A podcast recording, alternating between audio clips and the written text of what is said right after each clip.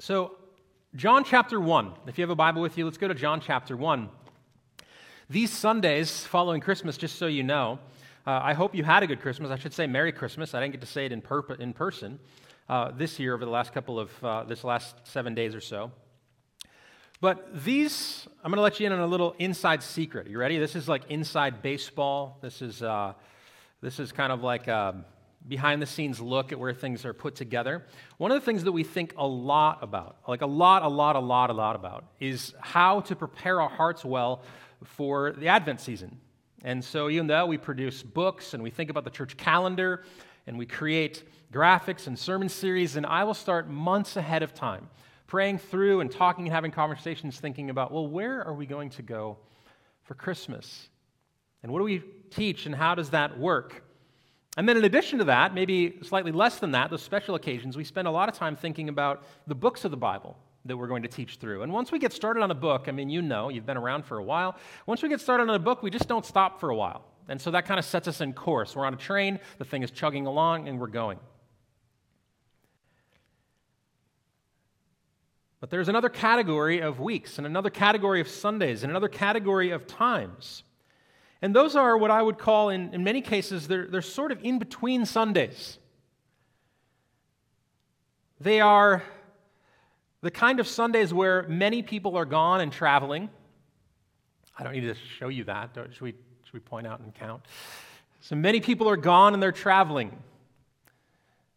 We're no longer in the book of Genesis, we just finished it up. More or less, everything that is proper and right and good about Advent season, we could say it was culminated in the lighting of the Christ candle by the Starks on Christmas Eve evening. Christmas Eve. That even evening is the same thing. By lighting the Christ candle, Advent, you could say, is done. So, what happens is, is we are left with weeks like this morning, and I spend time thinking and praying and, and wondering, well, what do we focus on and where does this go? And I was brought back to something that we point out in the story devotional, the, the book that we've produced, the devotional that we give to you, and we have last year and this year again. And one of the main points of that particular book, and what I want to model for us in front of you, is that the church calendar, the times that we pause and things that are special, are not meant to be one off moments that we celebrate and get dressed up for and everything's exciting, and then we forget about it when everything is normal the rest of the time. But instead, what we ought to be doing is to be having seasons like Advent where we take special time and we dress up and we focus on something, and we let that be a launching pad or a fertile ground for the fruit of, the celebration of that thing for the rest of the year. So, what I hope is happening this morning is that you have not forgotten Christmas because it's December 27th. I hope that the tree is still up, and I hope that the songs are still ringing in your hearts and in your minds, and I hope that the conversations that you're having about the wonder of the incarnation is still planted deep in your hearts. Christmas is a kind of high. Now, I've never been high, I'm not running for political office or anything. I thought I'd just say that. But you know how this works, right? There's like the, it just sort of like wears off. And so here's what I'm praying for this morning two, a twofold thing. One, that we can model for you the reality that Christmas, just because we're past the 25th, Christmas has not lost importance. We don't need to put it away on the shelf because we're sick of it. Christmas is the foundation that we build the rest of our Christian lives upon in many ways, and so we're going to continue to think about it. Secondarily, I'm banking on the fact that you haven't lost your high. That you're not saying, I'm over it, I worked myself up, and now I'm tired. So when I said we're going to go to John chapter 1, what I want to do is I want to take an additional portion of Scripture that I believe mirrors very, very similar Galatians chapter 4. We spent four weeks in Galatians 4, 4 through 7. And the reason that we spent that is because, in many, many ways, I said this was Christmas behind the scenes. This was Christmas according to the Apostle Paul in the letter to the Galatians. More than that, I would say that it's the gospel. Galatians chapter 4 told us that Jesus was born of a woman, that in the fullness of time, Jesus came to this world. He put on flesh, he emptied himself, he lived a perfect life, he fulfilled every part of the law so that he could redeem us from the curse of the law, that we might become children of God, and we become children of God by his Spirit indwelling us. That's the whole point of Christmas, according to the Apostle Paul in the book of Galatians. You might call that, that was the, the gospel according to Galatians. What I want to look at now in John, the first chapter, first chapter of John, starting in verse 9, is a short little passage, just a few verses, that I believe mirrors the same message. And it's going to reinforce, hopefully, for us that wherever you read through the New Testament, that each of the writers has been given the same Spirit of God to communicate the same truths of God, and that is what you might just call the gospel. So, the last four weeks we spent looking at Christmas according to Paul. And now, a few verses this morning, we're going to say Christmas according to John, or perhaps the gospel according to John. Next week, we're going to go to 2 Corinthians chapter 5, and you're going to hear the gospel according to 2 Corinthians chapter 5. These are timeless truths that we build our lives on, not convenient sentiments for a particular season of time. I think that's, that's the point. And it seems odd to me, and probably our own fault, the way the church has organized life. We're very campaign oriented oftentimes. It seems odd to me, and probably our fault, that I ever have to defend or explain to you why I'm going to preach an incarnation passage after Christmas. Isn't that weird? It's an odd thing. And yet, here we go. And there I went defending it all the way down. This is the ninth verse of John chapter 1. John chapter 1, starting in verse 9. It tells us this The true light, which enlightens everyone, was coming into the world. He was in the world, and the world was made through him, yet the world did not know him. He came to his own, and his own people did not receive him. But to all who did receive him, who believed in his name, he gave the right to become children of God, who were born not of blood, nor of the will of the flesh, nor of the will of man, but of God. I'm going to stop there, and I just want to point out how closely this mirrors what we learned in Galatians chapter 4. This tells us, John is in much more theological, artful terms, but it tells us that God came into the world, doesn't say born of a woman, but same concept being mentioned here. He came into the world to meet and to care for and to redeem sinful people who had rejected God in their faithlessness. And the end result of this coming into the world to meet people who had rejected him is that they might be welcomed into his family, which is the concept of adoption. And all of this takes place, according to John, in the same way that the Apostle Paul says in Galatians it took place, and that is that the Spirit of God comes and makes us alive and gives us a new birth. These simple facts of the gospel make up everything that there is to know about Christmas. That God is, and He has visited us in the person of Jesus Christ and he came to visit us because we are a people who need to be redeemed, who are living in unbelief. And that despite our unbelief, the fact that God has come in the flesh means that his business and his mission was to welcome us into his family. And that this miraculous transfer of family identity is going to happen by a miracle of the Spirit of God in much the same way that the virgin birth took place by a miracle of the Spirit of God. This is how we describe the good news. This will need to be what we rehearse. This is what we profess. This is the content and the conviction that all Christians share concerning the details of the gospel. Now, one of the unique things that happens in the Bible, I just made the point that in many ways these things are the same. So in Galatians, Paul is writing in a very particular situation. In fact, in Galatians, he's cranky, he's angry about theological problems that are happening, people who are causing those who otherwise were in Christ to begin to trust themselves and follow the law. He's angry.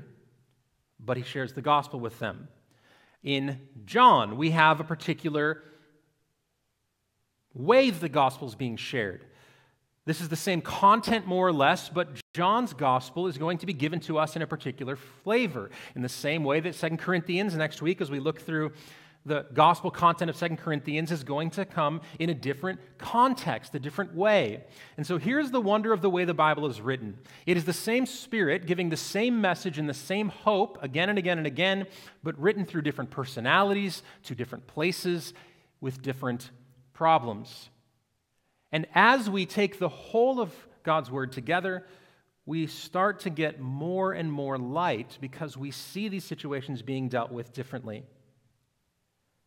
The way that John deals with the incarnation, and specifically the purpose of the incarnation, is unlike any of the other gospels. If you read Matthew, Mark, and Luke, they read more like history books. They want the details right, and sometimes they give you the dates and the genealogies. As we get to John, he describes for us in all the glory, all these glorious words and poetic words almost, the theology of the incarnation. So, John, much like Galatians chapter 4, is a behind the scenes. Why was this taking place? And he gives us some things to think about. I'm going to break this down into three sections. There's only five verses, but I'm going to break it down into three sections, and we're going to think about it like this. First, I want to point out because I think John wants us to take with us from Christmas. What do we carry away? What are you leaving the white elephant gift exchange with? What did you take home? He wants us to take home these things, I believe. First, the preeminence of Jesus. The preeminence, and there's going to be some words or some other concepts here to make sure that we understand this. He introduces verse 9, the true light. So, the preeminence of Jesus. Then, second, the persistence of unbelief. The persistence of unbelief. And what I want to get here is the idea that unbelief should shock us. Unbelief should shock us. That's what he's trying to say. That there's something about sin and unbelief that is just is craziness. So the preeminence of Jesus, secondarily, the persistence of unbelief, and then finally, finally at the end, we're going to talk about the purpose of new life. That's the idea here the preeminence of Jesus, the persistence of unbelief, and then the purpose of new life. What is, what is this given to us? And how does this function? Our new family.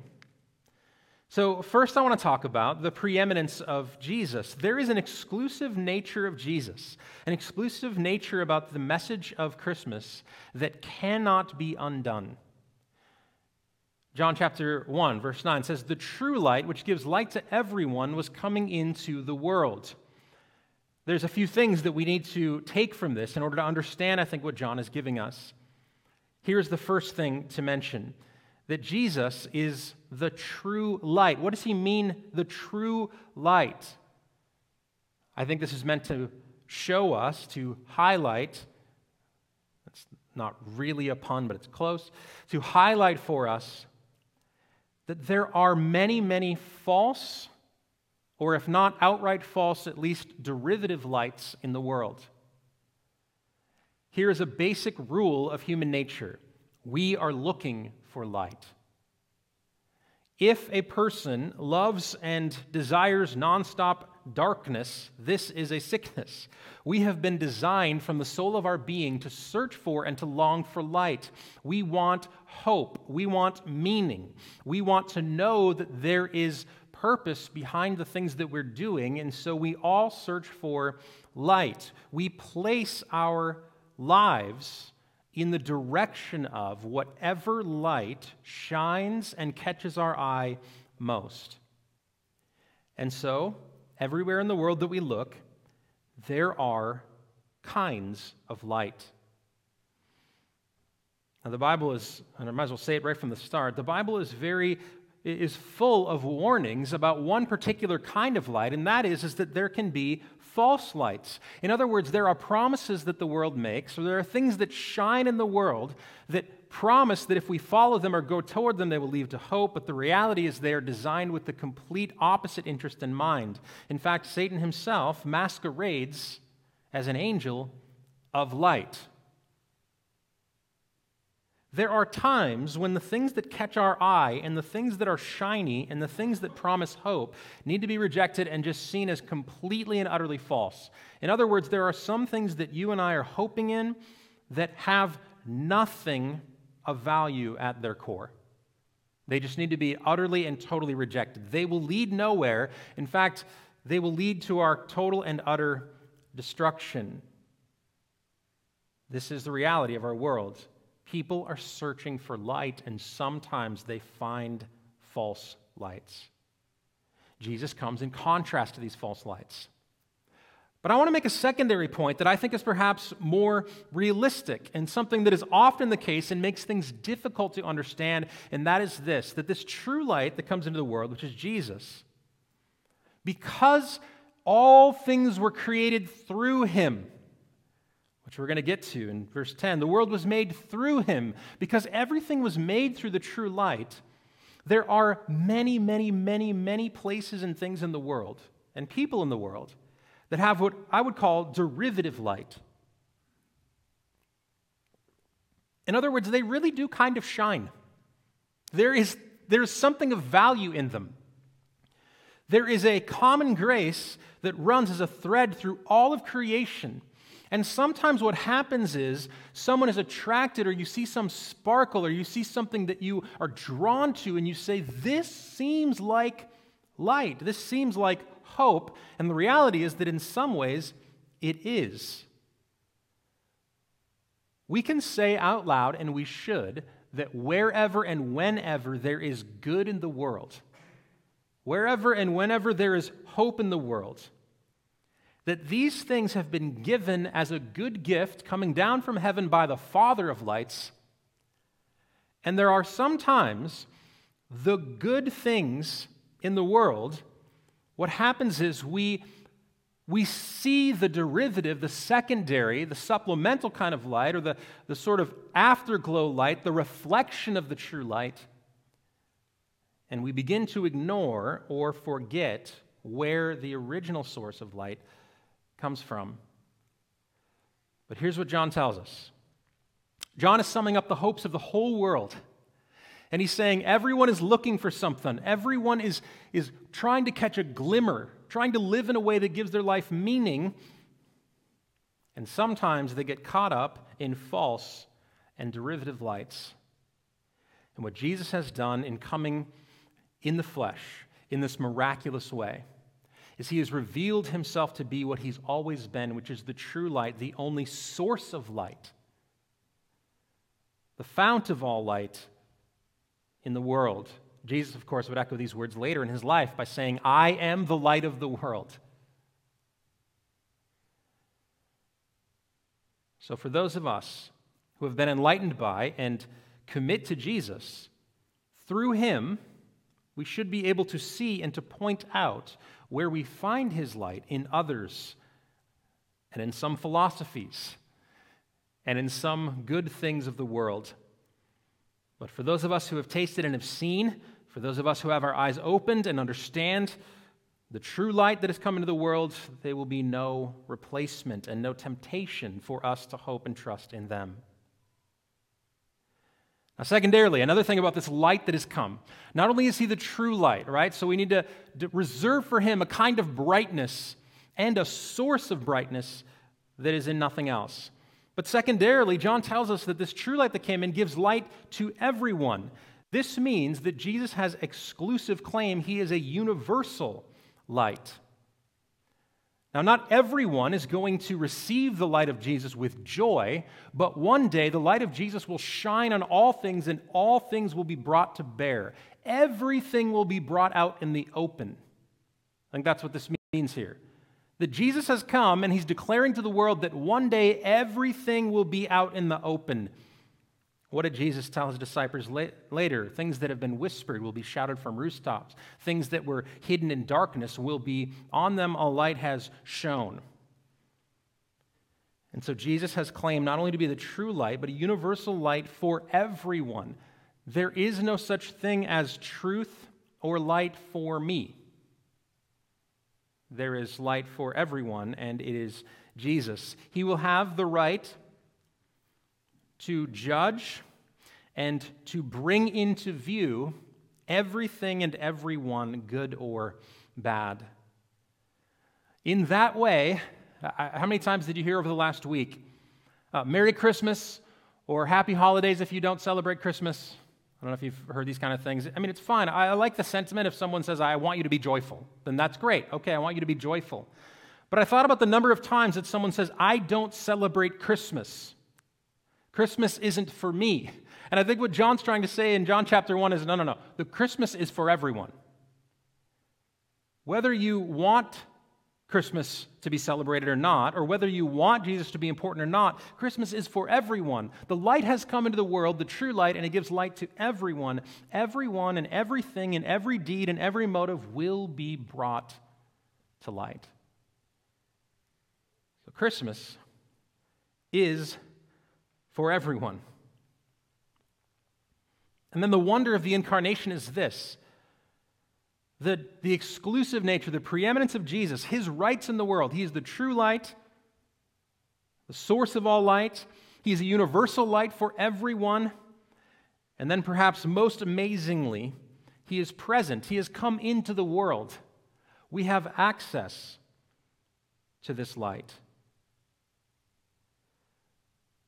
This light, you mean the true one, all of us longing for and putting our hopes in something that will give us a, a shimmering future. You mean the universal light for everyone has been made known? And the answer is yes. Definitively, yes. This light has come into the world, set the world aflame in a certain way, and it has not stopped burning since he dropped in. This light is true and universal and present. And so John tells us Christmas time, the story of the incarnation, the story of the manger, and what God was doing in these things is a claim over all of the earth and all people at all times forever. That is, that is a, a thing that we need to carry with us from Christmas the preeminence of Jesus. He is not one good story amongst many, but the claim. You cannot tell the story of Christmas without making claims to show the preeminence, the exclusive nature of Jesus. Now, despite that, and this is where I think some wonder and some tension come into, the into John's teaching. Despite that, there is a true light that gives light to everyone. He's come into the world, a present light. John goes on to say this in this first chapter that despite the preeminence of Jesus, there is persistent unbelief. It says that he was in the world, and the world was made through him, yet the world did not know him. He came to his own, and his own people did not receive him. You ever thought about the craziness of unbelief? Think about all that you know to be true Think about every bit of the conviction of your soul about who you are and about who God is and about what is right and about what is wrong and about the hope that we have in the coming of God in the flesh. And yet we doubt and we're anxious and we make our own paths and we make excuses. We say that we've been forgiven and often offered mercy and grace, and yet we are tempted toward and then end up hiding the sins that we commit? And John is making this massive statement that is condemning in some, some way, but I think is compassionate about the confusion that this offers as well. There is a true light. He gives light to everyone. He's come present into the world. And yet, can you believe this? Get this. The true light was in the world, and everyone ignored him. This is astounding. It reminds us specifically of the, the kind of blindness. The way the Bible describes the way that we can't see in our sin is that we've been blinded, and it would take a blind person to miss this. That's what John's saying. Have you ever looked back in your life? Have you ever looked at the sins of your life? Have you ever looked at the actions of your life? Or maybe if you want to get outside of yourself, I like to start with self when we're talking about negative things. But if you want to get out of yourself, have you ever looked at someone else's life and you've seen the mistakes that they're making and the sins that they're committing, the things that they're addicted to, the paths that you're on, and you just want to say, How can you not see? What is going on? But there is a persistent inability to receive and to know the true light that's come into the world. This is because we are born with a sinful nature and then continue on in sin. I think this phrase in verse 10 that he was in the world is a play in two ways. He's already shown us at the beginning of John's gospel in chapter 1 that Jesus was in the beginning, he was the Word, and that all things were made through him. And Romans chapter 1 teaches us or shows us and reminds us that what has been created is enough to keep us accountable, but we push it back. This is Romans chapter 1, verses 18 through 20. It says, The wrath of God is revealed from heaven against all ungodliness and unrighteousness of men, who by their unrighteousness suppress the truth. For what can be known about God is plain to them, because God has shown it to them. For his invisible attributes, namely his eternal power and divine nature, have been clearly perceived ever since the creation of the world and the things that have been made, so they are without excuse. Romans chapter 1 says, No, the light has been in the world. The light is there, it's shining bright as day, and yet people wander around and say, It is dark, and there is no light there. I don't know what you're talking about. Romans chapter 1 describes this unbelief, this persistent not knowing, this persistent rejection as unrighteousness. And one of the things you find in the Bible very, very often is that a lack of faith is equated with unrighteousness regularly. To not believe that God is and that He's a rewarder of those who seek Him, to not believe and to act in unfaith is a moral decision, not a mental one or not merely a mental one? Is it a moral decision? What Romans chapter 1 tells us is that when we describe the preeminence of Jesus and when he comes into the world, that what is going to happen is he's going to come to a world that is persistent in unbelief down to the level of our own dissatisfaction and insanity. There is an irrationality about the fallenness of the world. Verse 18 of Romans 1 said that by their unrighteousness they suppress the truth. Our sin nature, as well as our, our consistent desire for sin and a desire for hiding, has blinded us to this light that has come. One helpful thing about this, the fact that there is a true light and Jesus is exclusive, he gives light to everyone. He's come into the world to realize that the world has not known him, is to remember and to have compassion on the people around us. This means that you have never once in your entire life ever, ever, ever met a spiritually neutral person. There are no people who are completely and other, utterly just not spiritual, haven't thought about it I'm just in the middle.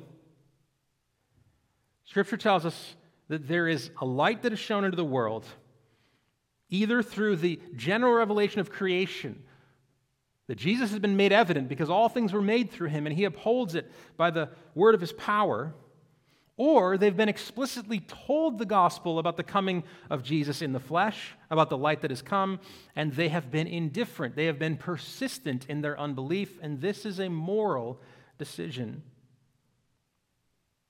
So when you talk with someone, you should find someone and you should discuss with them and you should think with them about the fact that you are not having a mental conversation with them, or at least not most you're not. Uh, you should engage mentally with people, of course. You should engage in logic with people as they're thinking through things. But you should pray for them, remembering that at the core of their heart there is a persistent unbelief there is a suppressing of the knowledge of God for fear of what it would mean to give up control and to have light shine into their life. As we identify the struggle of unbelief, and I think that people struggle through it, I really believe there are times where there are defeater beliefs or things that people just can't get over. Of course, engage them but we can never forget or act as though it was that one piece of information that kept a person from seeing the light. That ultimately, that this is a spiritual reality. And if someone is in a spiritual reality of doubt and a persistence of unbelief, then what they need more than anything is a spiritual rebirth. And so that is where we get this purpose of a new family, this purpose of new birth. In verses 11 and 12, the wonder, or verses 12 and 13, we get the wonder of this gospel, this good news, this unbelievable truth that what has been given to us in the persistent light what has been given to us in the fact that Jesus has come is good news.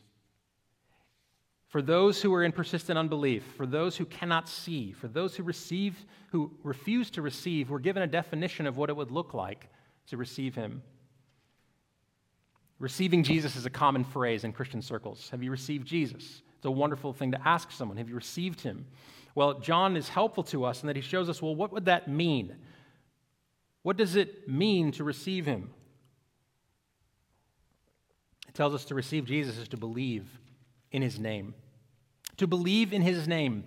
That ultimately, in a world where we can't measure up and that we cannot perform, ultimately, in a world where we're never, ever, ever going to cut it, the glory of the gospel is this that ultimately, the most important command, the most significant thing that we must do is not an action or not some sort of performance metric on our part, but to receive and believe.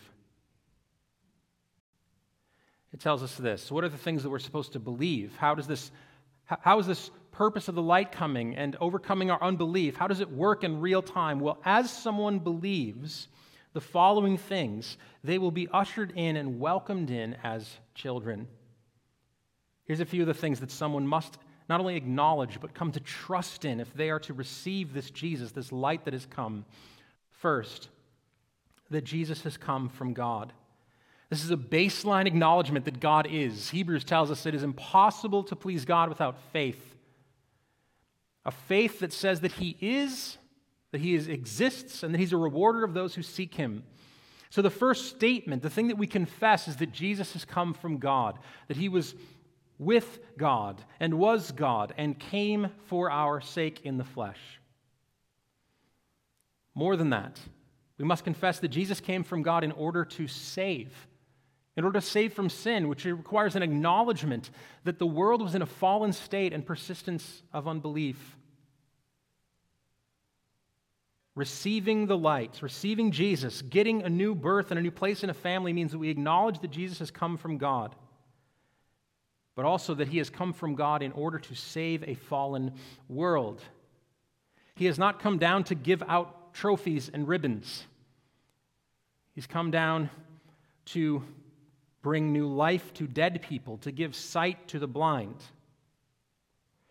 And then, more than that, I would say this you must confess that Jesus came not only from God, but from God to save a fallen world, of which I am a part of the problem. You must acknowledge this I need saving because I have sinned. You must acknowledge this I can't see very well. I have dim vision. I'm often blind. We put before our Savior our need and our sins. And then finally, and this is not a small part of believing the gospel, the gospel is not simply that you would feel so bad about yourself that God would finally let you in. The gospel includes the belief that when you say Jesus has come from God and he came to a fallen world of which I am a part of the problem, also, you would believe this. To receive the light means that you would believe that upon confessing these things, you have been made a part of the family, that you have an assurance that you are with God. The joy of the gospel means that you get it. Good news is only good news if it's good news. If it's not good news to you, if the gospel simply means that you're going to feel more guilty or worse about yourself, or if it puts you into a cycle of constant navel gazing and thinking about how bad you are as though you are you're offering penance to God, you have not received the gospel. What the gospel does is it leaves someone in a new with a new purpose for life, a new reality of who they are. They become born again. The assurance of forgiveness of sins is something that we receive in our believing what Jesus has done. And so we no longer cling on to our sins, not only in committing them, but in the wrath that we would have received for them. We believe we've been forgiven. Now, all of this happens as a supernatural work, and it's why that at the end of the day, what we are to do is to pause and to not perform, but to pause, to look, and not try to, to work up in ourselves, but to look on Jesus and to ask Him to do a spiritual work in us. You see, God is ultimately in control of this entire process. That's the amazing thing about John chapter 1. We believe, yes, no one is forgiven and no one gets into God's family without believing. You actually have to believe. You need to confess. You need to be made new. Like these things are real in your life. But ultimately, this is what John chapter 1 said. All of this comes from God and He's in control of it. It says that He gave the right to become children of God. He, God gave the right to become children of God. He is the, he is the keeper of salvation. And that those who become children of God are born not of blood, nor of the will of the flesh, nor of the will of man, but of God. I think this points to the virgin birth, and John isn't going to get there. John is very poetic and theological. He's not very much on the point, especially in the first chapter. This is as close as he gets in chapter 13 to saying, here's what's going to happen. You remember the miracle of the incarnation? That's the kind of miracle that needs to take place in you. Do you want to walk the path that Jesus walked? Do you want to be like him? Do you want to be united to him? Then you need to be born in a just as miraculous a way. And if you recall, an angel visits Mary, says to him, You are with child. You're going to give birth to this son. And she says, This is impossible. How is this going to happen? And what does the angel say? The angel says this Well, here's how all of this happens the Spirit of God will come upon you. The Spirit of God will come upon you, and you will be with child.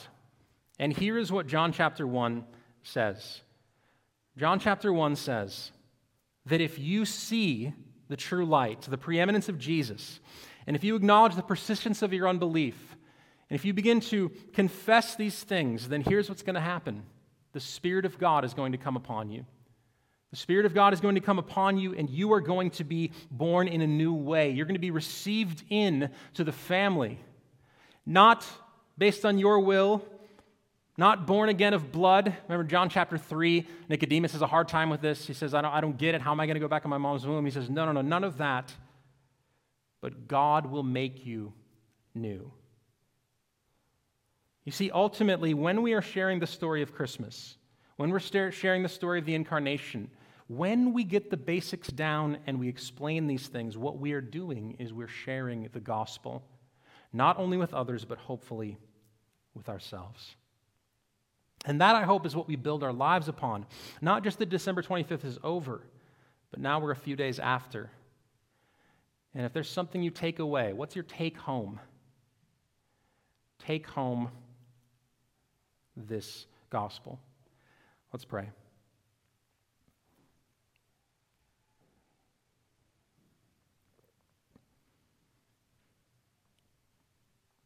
God, I ask that you would do a supernatural work, one that we cannot do. I confess to you that my words are not going to cut it. You know, the, you know this more than, than any of us know it.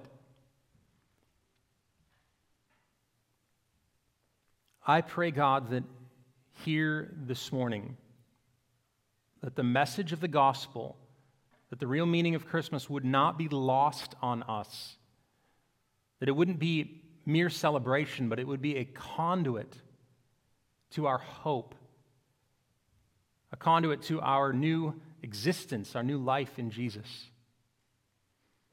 I thank you, God, for the work of the Spirit that moved men along to record these things for us, your words, your truth. I thank you for the perspective we get in Galatians and the perspective we see in John's gospel. I pray that as we consider these things that we would be convinced, convicted,